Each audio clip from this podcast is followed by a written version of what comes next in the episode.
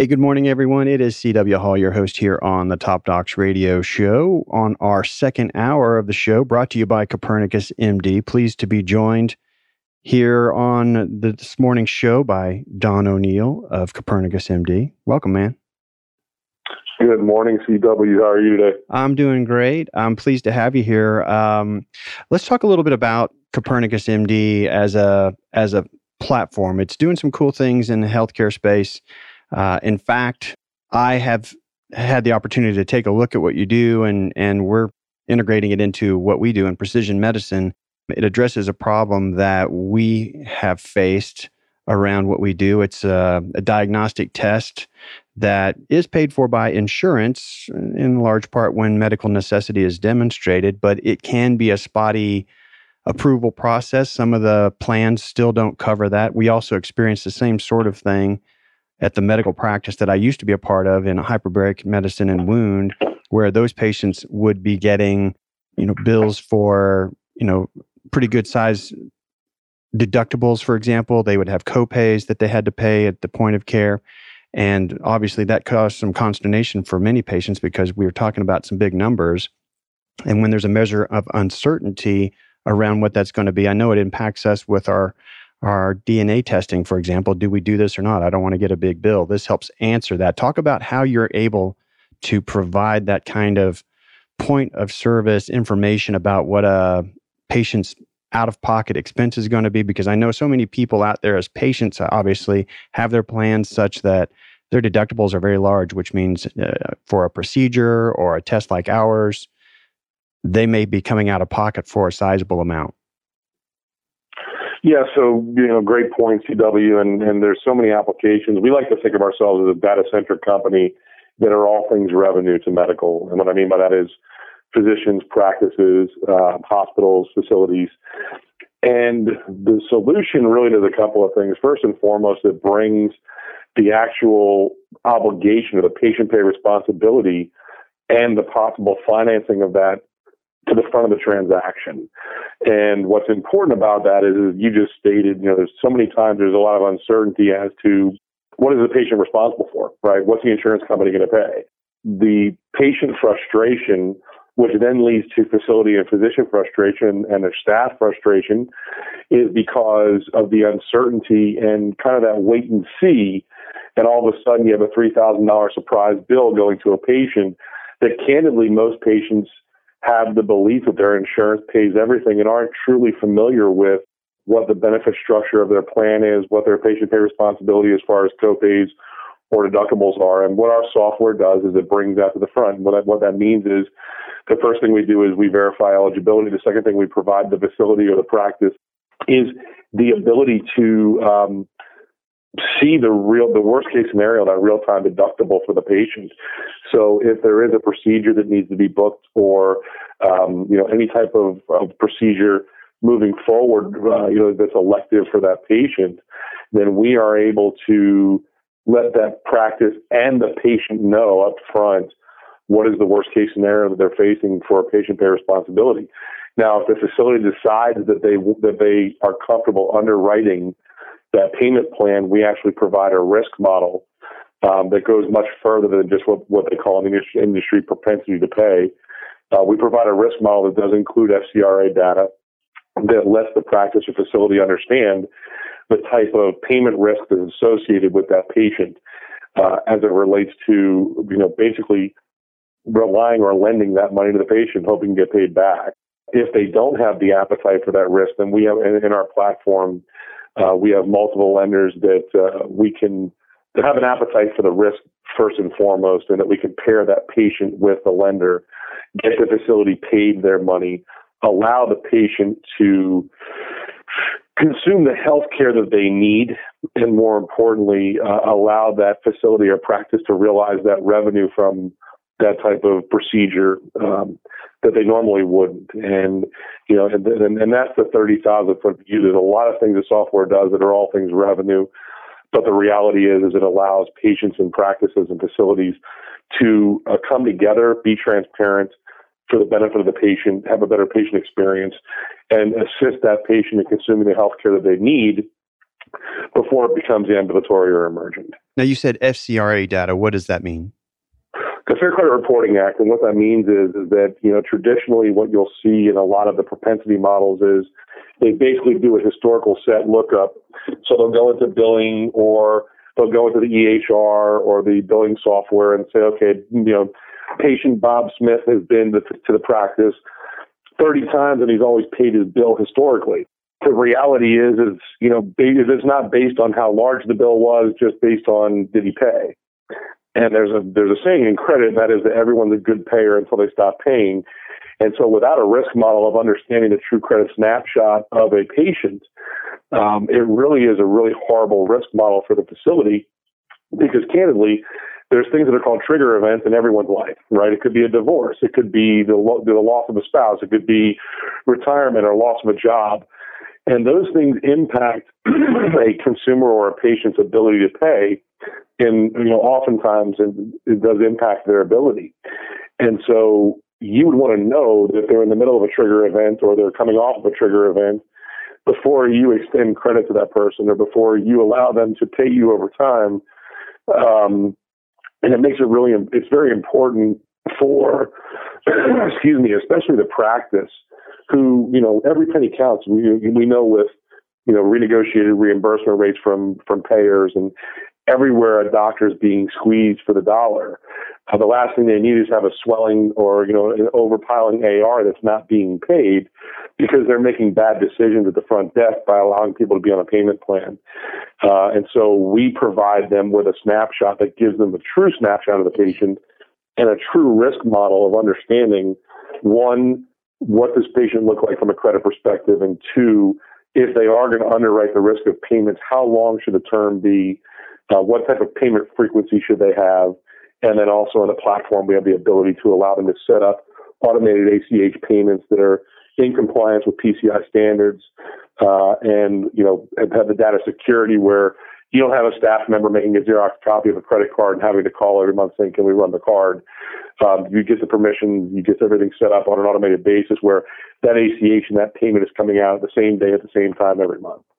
I was talking to a physician from a large practice recently about this solution, and and having worked with them in the past, I was recommending they get on a call with you and and uh, and learn more about the Copernicus M D solution, because as we've talked over time, I, I, I get the impression that there's really not a, an existing solution being offered to either medical practices or hospitals alike that actually beats this. There's some things out there, from what I understand, uh, as you would expect for, uh, as as he said, I, I've already got something for our practice that handles that. What do you see out there in the competitive landscape, and why is this different? Well, I mean, there's true competitors, but you kind of hit the nail on the head. We really don't have any. There, there's two types of solutions that are out there. One is patient or consumer-facing, things like LendingTree type solutions, where, you know, a patient can go online and take out a personal loan. They get funded. There really isn't a guarantee that the patient, that the practice or the facility is going to get the funds. Um, and it's nothing more than just, you know, a, a personal loan. The other one is some solutions out there that kind of play on the old, uh, it's called seasoning paper, where everyone gets zero percent, everyone, you know, makes payments for three months, and then they try to bundle those loans, we'll call them, and sell them to lenders. And the problem is, is that there really aren't that many solutions that cover the full spectrum of lending of, in all credit spectrums, meaning a score range from, say, five hundred to eight fifty or nine hundred. Uh, most of the lenders out there that, that practices have on their on their desktop or their countertop are lenders that really are just looking for prime customers and, candidly, people who maybe don't really need to borrow the money but do it because it's at zero percent. Sure. And those people that really do need the ability to borrow the money, Uh, because they have different challenges financially and, and credit-wise, don't tend to have a really good chance or opportunity to borrow money from those lenders. So what we're able to do is to, to bundle a large volume of lenders that have an appetite for all different credit spectrums that allows the facility to be funded. And that's key, making sure the facility gets the money. Um, if you talk to any practice, I'm sure you've heard some horror stories of times where the insurance company makes a mistake and sends the thirty thousand dollars check to the patient. Um, you know, Uh, you really want to make sure that that, can, that that patient is consuming the healthcare and what's intended for the loan. Uh, there are times that, you know, basically the money never gets to the practice, and therefore you have a loan that's out there, a patient's taking a loan, but they're they're, they're still not consuming the, the care that they need. So what we're doing is basically allowing the facility and the practice to get paid, and then allows the patient to consume that healthcare, but more importantly, not just focusing on prime credit customers, focusing on the entire credit spectrum and allowing everybody uh, to have that equal opportunity to assist them in, in consuming their healthcare that they need. Something else that he mentioned was, uh, as I was pointing out, the the fact that as it relates to what we do in precision medicine, and I've got a patient who's contemplating, do I proceed with this genetic test or not, is I had made the re- remark that in those situations, it's important that we are able to be very specific for the patient about worst case, right? So if if we do this test, this is the, the most you can expect to pay, period. A challenge that he had with that was, as a practice, sometimes their work involves surgery, which we, using that example, Mister Hall, we need to do surgery. That procedure is going to be X, your obligation will be Y, but that may not be the full extent of what we do, because once we get in there, oh, geez, we found something there that is going to require either an additional procedure or something else that we didn't get to say something about up front. Does that variability after the fact cause us problems in some way? Do you see what I'm saying? The reality is is that what happens in the, in the in the use case that he's using is that when you go to pre-authorize a procedure with a payer, uh, which obviously has its own challenges to begin with, what you're doing is is you're providing that payer with your diagnostic codes, your C P T codes. They're coming back and saying, yes, this coverage is available under this policy, and they're agreeing to cover the procedure. And then they come back with what they believe to be the estimate of what deductible and copay will be for that specific procedure. Now, what he's saying is, and it's, it happens every day, when a surgeon goes into, you know, to a patient, to do surgery on a patient, they get in there and they realize there's more to be done, or there's some complications involved, and they just basically have to move forward. Mm-hmm. Well, what we do, and what's more important for us, is the reason why we give what's called a line thirty deductible. That is the worst case scenario. So the good news for the patient is, is that it can only go down on pre-authorization or at the time of procedure, but the patient is always faced with their worst case scenario. You never have that sticker shock, or, you know, the three most powerful words in the English language were, but you said, and that's a pretty tough conversation for anyone, including a physician practice or a hospital, yes, to have with a patient when you've told them their responsibility is twelve hundred and it turns out to be twenty-four hundred. Yes. In our solution, we always provide that line thirty deductible, because it's, in, it's it's so important for a patient to understand what the worst case scenario is and what their responsibility is. You know, C W and I have talked about it. We've sat in front of hospital administrators and C E Os of hospital systems, and they'll tell horror stories of patients that, you know, they get phone calls every day. You know, I got a thirty-five hundred dollars, you know, uh, medical bill. Why? Patients don't even understand their own explanation of benefits. And so when the, you know, it's it's so important to have that conversation early, but more importantly, it's so important to give that patient what their expectations should be, uh, and not guess, mm-hmm. right? I mean, we would never go into, uh, we would never build a house or buy a home where a builder said, hey, I'm going to sell it to you for two hundred thousand dollars, but it might be three hundred thousand dollars. I'll let you know.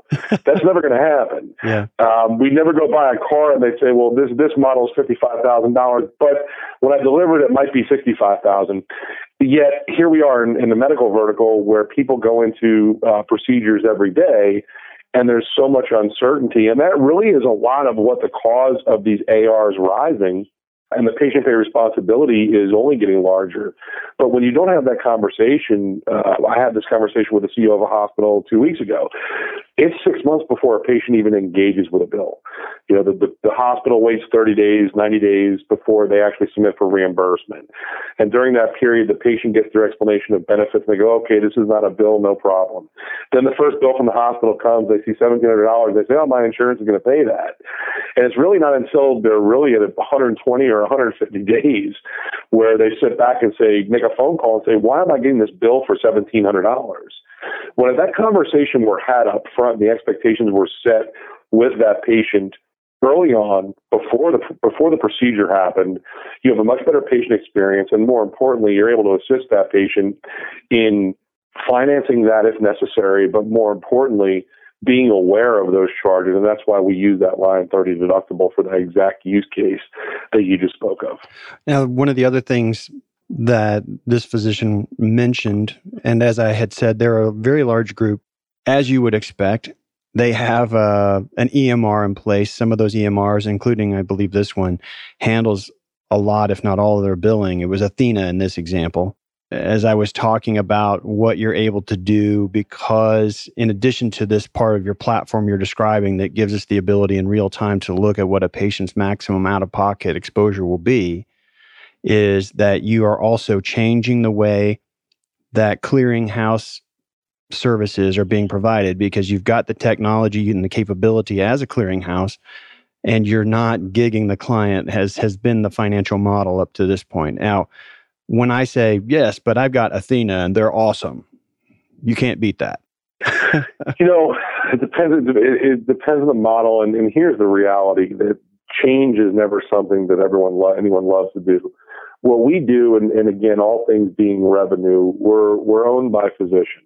Okay, and a little bit later on the show, our chairman, uh, Doctor Alan Shaver, will be on, and we're going to talk a little bit about opioids and some data that we use as far as that epidemic and some things that we're building technology-wise.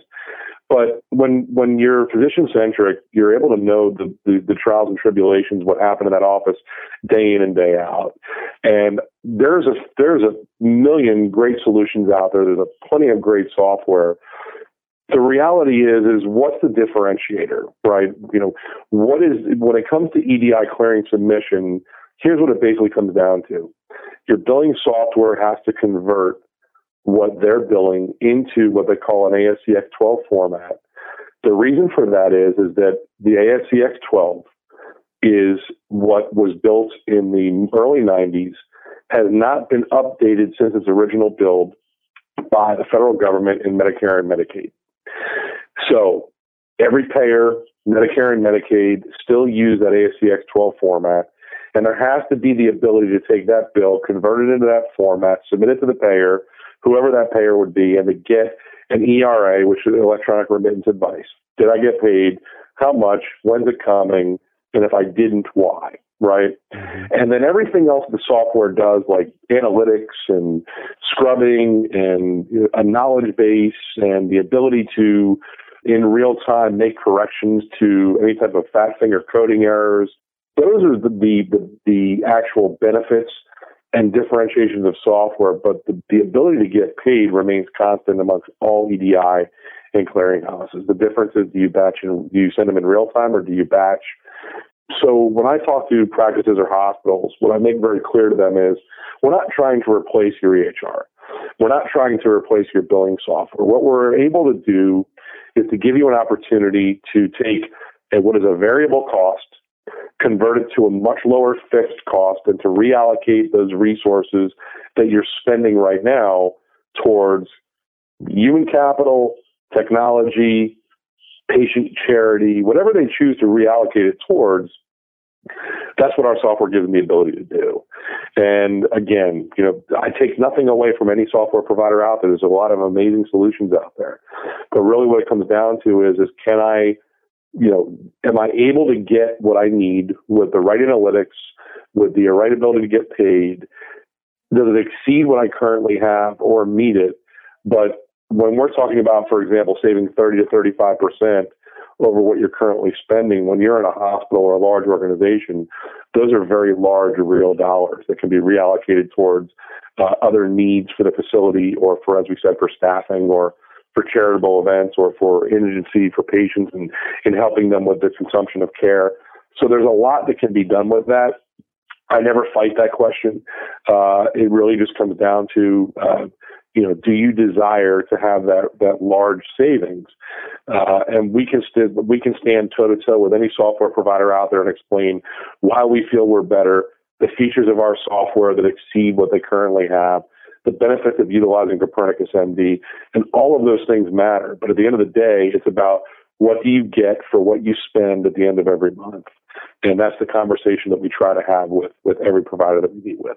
Well, sticking with that present example, we're looking at this practice. They've got, as I mentioned in this case, Athena, but it probably substitute any number of them that have some sort of billing capacity as a part of it. And when we think about, especially E M Rs, in the physician office space for sure, but even in the hospital too, you're talking to clinicians about them, they hate it, right? And so the notion of trying to change out some of my software yet again, particularly when we're talking about something related to my E H R that I'm using, how tough is it? I mean, what are the process is it for me to pry out the E D I portion of that process without disrupting, you know, and having to go through a big I T process? I mean, it's got to be fairly simple for it to make sense, uh, because otherwise the in, the inertia, I, I, I just changed banks away from one of the large behemoths to a more localized bank. And that process was arduous, which was the reason why we waited so long, in spite of the fact that we hated the bank we were using, that it was a process that we dreaded. And, and so I can imagine that being a case here where, especially if it's a relatively new install in my office that I'm using this application, I'm not sure about the case here, but talk about that. How hard is it, based on what I've learned? There isn't a situation yet that you cannot improve upon using those metrics you described, the, the thirty to thirty-five percent reduction in cost and converting to a fixed cost, that you've not been able to be beaten and have that ability to provide that value and that R O I uh, in any circumstance yet? In any change that you make in technology, the biggest fear is, um, you know, my people, will my, will my people accept the change? Does it, does it gel with my process? Um, and, you know, we call it three Ps. Do I get paid in this instance? That's the biggest fear. The third is the biggest fear of a practice, because the billing and the E D I submission is the lifeblood of a practice or a facility. They're submitting for reimbursement. They get their E R As and their payments through that process. And any type of disruption in that process could mean the death of a practice or a hospital. Mm-hmm. So to, to simplify the changeover, what it means is when you switch your E D I solution, you are designating that clearinghouse to have the authority to submit and accept E R As uh, for reimbursements from the payers and T P As, to include Medicare and Medicaid at the state level. Now, there's three types of enrollments or three types of changeovers. You've got quick enroll, you have auto enroll, and then you have manual enroll. Your blues, most of your large payers will require some type of manual enroll where they expect the form to be executed, signed by the practice, because they're dealing in large dollar volumes. And quite frankly, it's just, it depends on the payer, but most of your blues desire to have that form. And then you have what's called quick enroll, where the enrollment can be done online, where either a digital signature or an I P address is captured. And then you have payers that have auto enroll, that once you're assigned a payer I D number, regardless of what E D I solution you're using, they allow you to, to, to remit or submit your reimbursements and to get back your E R As to that solution quite seamlessly. Um, some of the payers take anywhere from thirty to forty-five days to change over. So it does take mapping correctly the time frame uh, to perfectly, you know, to ensure that there's a seamless transition in payment and being able to submit your reimbursements. But candidly, that's not a challenge, right? It's just basically being able to schedule correctly with the right experience and the right expectation of the payers of what the needs will be for the practice. However, the biggest challenge on the practice level becomes with the people, right? Uh, people aren't really, you know, don't desire change very often, especially when it comes to the technology. So we do have the ability to work with, you know, basically every solution provider out there with a single point A P I. So there is no solution that we can't work with with a large practice or a facility whereby we can work with the technology. It really just comes down to mapping that technology correctly, mapping the changeover so it does happen seamlessly. We handle all the training. We handle all the onboarding. Um, so you can do it. Again, it just really comes down to taking that first step to say, this really isn't that scary. if it's mapped correctly and trained correctly, it's seamless and we don't miss a beat. And that's, you know, really the challenge that we have to to convey that to the practice, that, you know, that we're not taking, you know, we're not taking quarts of blood here. It's a simple process that just needs to be timed correctly. Uh, so, yeah, we see it every day. People are afraid of it, and, and rightfully so. If if, yeah. if your revenue, if, if literally eighty percent of your cash flow comes from the ability to submit and remit, well, then at the end of the day, um, you know, you really want to make sure that, that that's functioning seamlessly, and we work with our practices and, and facilities to ensure that. So even in situations where my billing processes don't necessarily, because I've talked to a, a, a couple of healthcare organizations and they're, at least in the moment, unaware of what the E D I portion of what they're paying for their billing process is, because sometimes it's a bundled thing, right? I will handle all your billing and, and submissions, um, or your coding and submissions. That's been hard for some of them to to. to figure out how that works in that situation where it's a bundle. I'm, I, I'm, you know, you're still able, you're saying in a straightforward way to, to chip out the E D I portion. You can still tease it out. Doesn't matter how they are charging you, whether it's on a line item or part of a bundle, you can still get to what that cost is. And then you're saying that you all handle the transition. What about the mapping side of things? Are you doing that, or is my I T guy doing that? My billing manager? Who's who's handling the mapping you spoke of? Any type of technology we do organically. We have our own team of coders. We have our own technology team. So any type of changeover or A P I connectivity, we do ourselves. So the reality is, is we handle that for the practice or for the facility. And the answer is yes. Um, whether it's bundled or however they're consuming their billing software, there is a cost associated with what they're doing for the E D I clearing.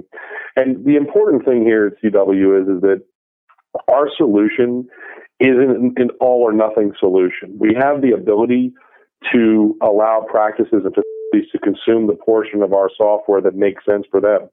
So if the E D I solution doesn't make sense, then that's fine. We can work and continue to work with the with the software platform for lending, assist them in collections uh, by by bridging and bringing their A R back under their rooftop. So we're not we're not trying to squ- to fit a square peg in a round hole here. We want to make sure that what we provide works for the practice, that it assists them increasing their revenue and collections. Uh, if they desire to utilize the service of lowering the cost of their submissions, we work with them for that. But we never tell a practice it's, it's all or nothing. It's here's the platform and you have to use this portion of it, because candidly, everything is not for everybody. But we do know that our entire solution does have a component that will impact greatly any practice or any hospital, whether it be the back-end billing E D I solution or the front-end lending solution. Um, we do know that it matters, and, and that's what matters. Right.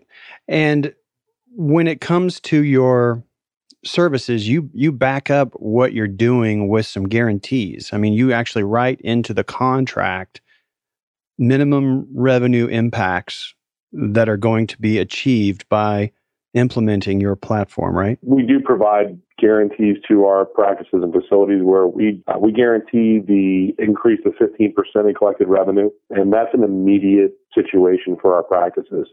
One of the things that we do for facilities and for practices at C W is take a look at their current A R and help them bring that underneath their rooftop, and, and helping them understand that the way that they engage uh, is probably going to be one of the main reasons why they're not being paid.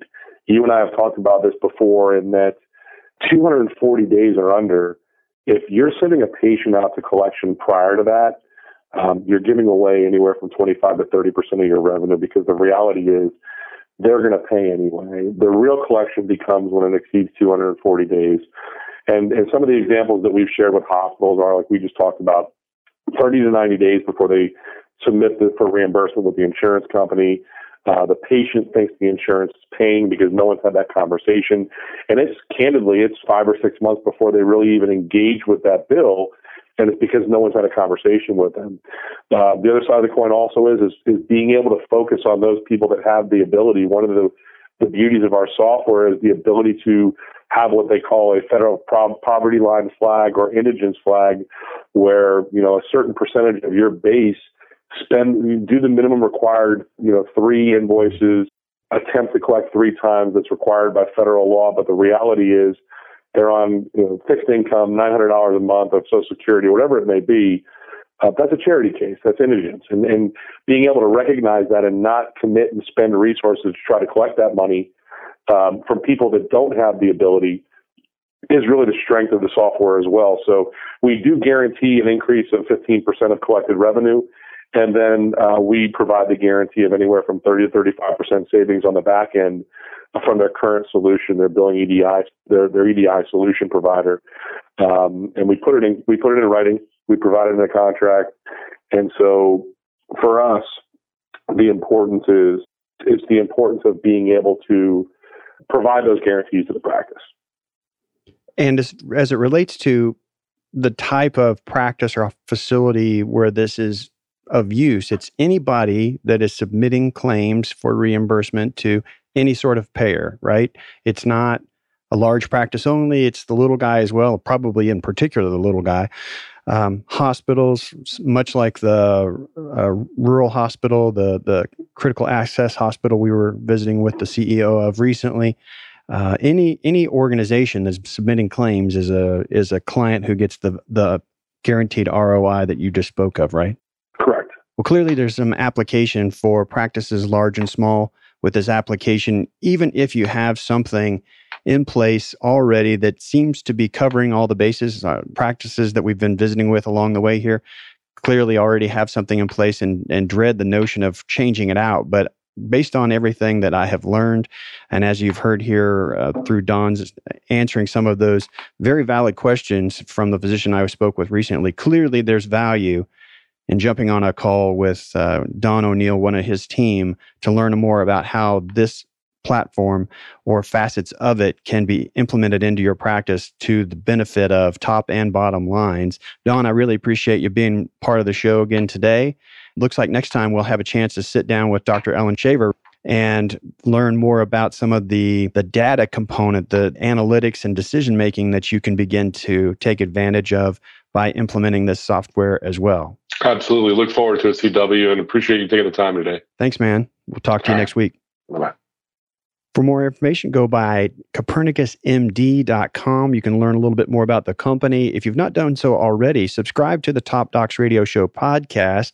That way, each week when the new episode comes out, it's downloaded straight to your device, ready for you to check out when it's convenient for you.